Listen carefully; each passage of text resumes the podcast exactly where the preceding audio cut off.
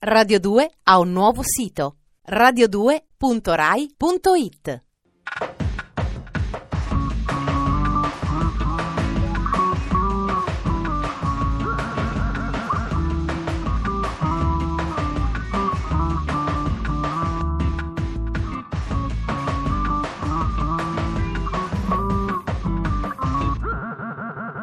Dispenser. Alla fine del film Nemico Pubblico, quello del 1931 sulla vita di un gangster negli anni del proibizionismo, quando James Cagney alla fine viene colpito, esalando l'ultimo respiro dice non sono così cattivo e muore. Nella speranza che anche voi non vi accorgiate troppo tardi di Dispenser, vi saluto e vi do il benvenuto alla trasmissione che fa del gioviale disincanto un marchio di fabbrica. Io sono Ferrato e mi piacciono i film in bianco e nero. Sono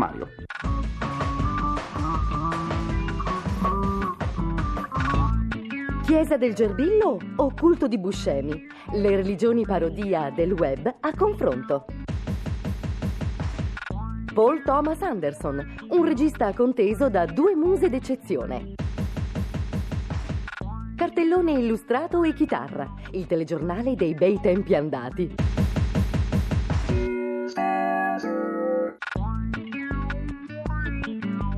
Finché la religione è stata un affare pubblico, quando i tempi e le questioni del divino governavano la società in tutto e per tutto, le variazioni sul tema sono state limitate. Ma da quando la dimensione spirituale si è spostata verso il privato, il personale, si può assistere alla nascita di sette e sedicenti religioni di ogni tipo. L'internet in questi casi se la canta e se la suona, ci si trova dentro tutto e il contrario di tutto. Dispenser. Madonna, vero catalizzatore di mode e modi dei nostri tempi, è passata dal buddismo allo studio della Kabbalah, fino all'induismo, per poi fare ritorno da brava mamma e moglie modello al più convenzionale cristianesimo. La ricerca di una rinnovata spiritualità è in l'ateismo e out. Ma cosa fare per non rinunciare alla propria religione di nascita senza correre il rischio di apparire poco al passo con i tempi? Niente paura, a voi ci pensa Internet. Su Yahoo, nella lista delle nuove religioni, c'è un ampio spazio dedicato ai culti umoristici, nel quale potrete trovare ciò che fa il caso vostro. Vi sentite più portati per la chiesa virtuale del Chihuahua cieco? Adios. In onore di un vecchio cagnetto con le cataratte? O sentite forte la chiamata di Elvis, il re di Memphis? C'è solo l'imbarazzo della scelta.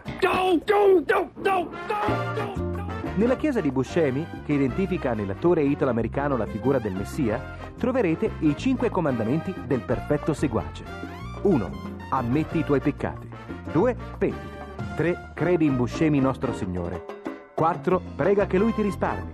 5. Metti a sua disposizione le tue carte di credito. You're also to have to, you know, shoot you. Più simile a Scientology è invece la chiesa di Shatnerology, che venera William Shatner, il leggendario capitano Kirk dell'Enterprise.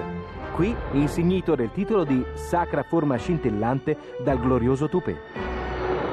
Nel sito, oltre ai dogmi di questa religione, troverete tutti gli indirizzi per ballare una macarena virtuale con lui, affittare il suo sosia per matrimoni e feste e per acquistare metri di jersey color senape per confezionare uniformi e pigiama nello stile di Star Trek. Human error, human error. Purtroppo la storia ci insegna che dove c'è religione c'è guerra santa.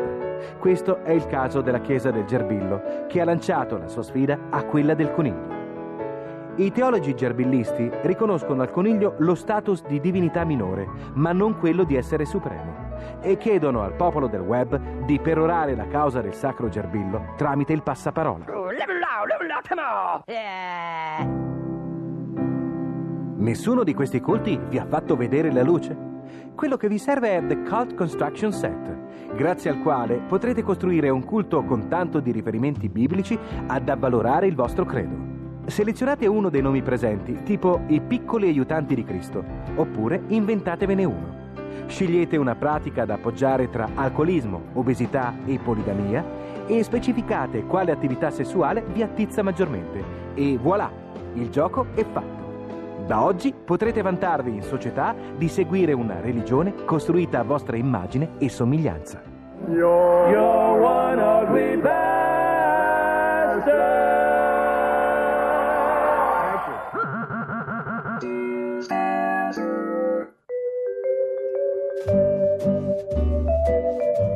Capita abbastanza spesso che un musicista sia ispirato dalle immagini o dal tema di un film per comporre la musica che poi finirà nella colonna sonora. Alcuni registi preferiscono commissionare le musiche a scatola chiusa prima di cominciare a girare, così gli attori possono recitare sentendo la musica che accompagnerà le loro azioni sullo schermo. Nel caso di Paul Thomas Anderson, il giovane genio del cinema americano, la cosa è molto più complessa. Paul Thomas Anderson sente il disco di una cantautrice americana malinconica. I testi parlano di perdenti in cerca d'amore, situazioni sentimentali incartate, sentimenti difficili da esprimere. Decide di fare un film a partire da questo disco che è Bachelor Number 2 di Amy Mann. Il film si chiama Magnolia, è un sommo capolavoro e ha una colonna sonora talmente presente da essere diventata in qualche modo anche il soggetto del film, cioè la base per la sceneggiatura.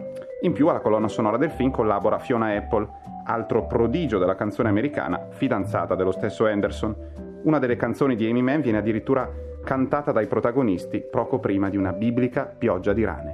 Questa canzone parla di persone che vogliono essere salvate dal gelo del cuore. Dal disco Bachelor No. 2 lei è Amy Mann e questa è Save Me.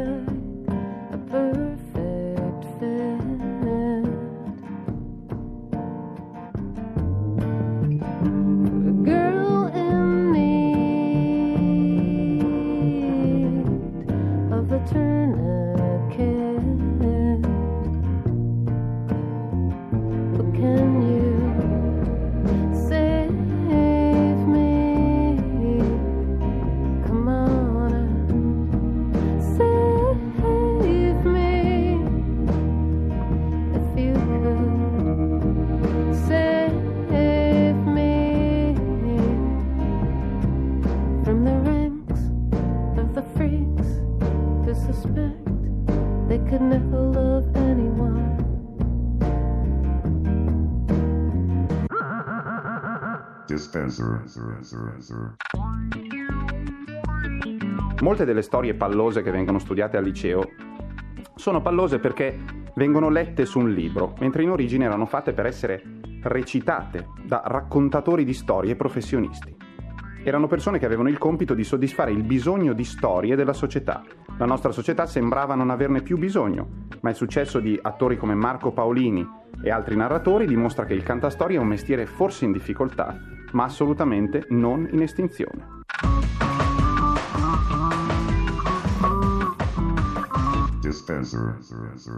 E come incomincia sta storia?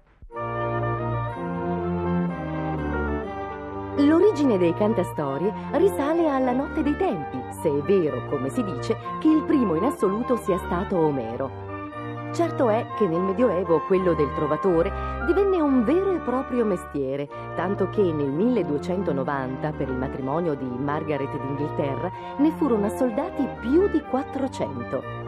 I cantastorie viaggiavano di paese in paese raccogliendo notizie e fatti curiosi, componevano versi per principi e dame, conoscevano il potere guaritore delle erbe, erano sempre informati sugli scandali di corte. Italia, la tradizione dei cantanti girovaghi riguarda prevalentemente il sud, con particolare riferimento alla Sicilia. Qui, in occasione di fiere e sagre paesane, il cantastorie esponeva fatti di cronaca su arie di canzonette in voga, mostrando i fatti narrati su un cartellone illustrato. Dalle avventure del bandito Salvatore Giuliano a quelle della baronessa di Carini, le storie che venivano raccontate erano basate per lo più su fatti di sangue, anche se la realtà tendeva spesso a mescolarsi con la fantasia. Me l'ha insegnata un famoso cantastorie del mio paese, che lo chiamavano Upipileo.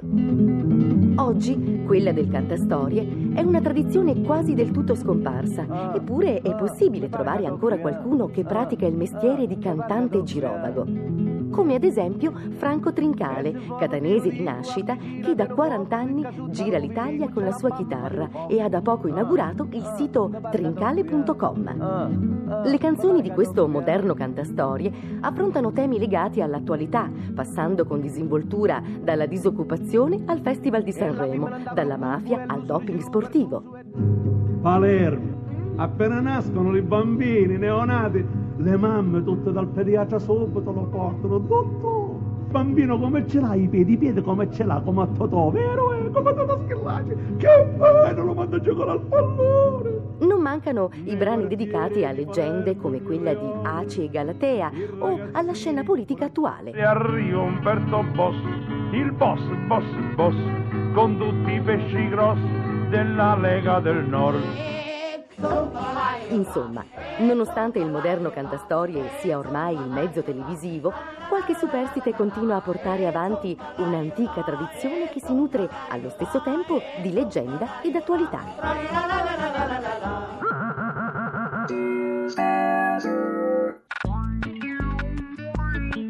Questo giovedì abbiamo parlato di improbabili sette religiose in rete, delle canzoni di Amy Mann in Magnolia e infine del mestiere di cantastorie. Quello che avete ascoltato è Dispenser, distributore automatico di stimoli quotidiani, al servizio della signoria vostra per 13 intensi minuti tutte le sere. A domani, Radio 2 20 e 37, da Ferrato, le migliori intenzioni.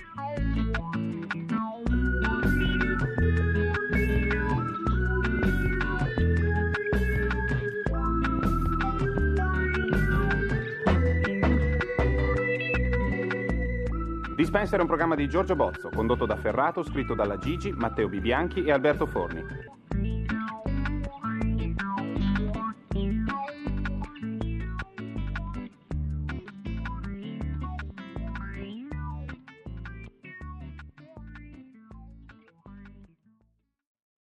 Radio 2 ha un nuovo sito radio2.rai.it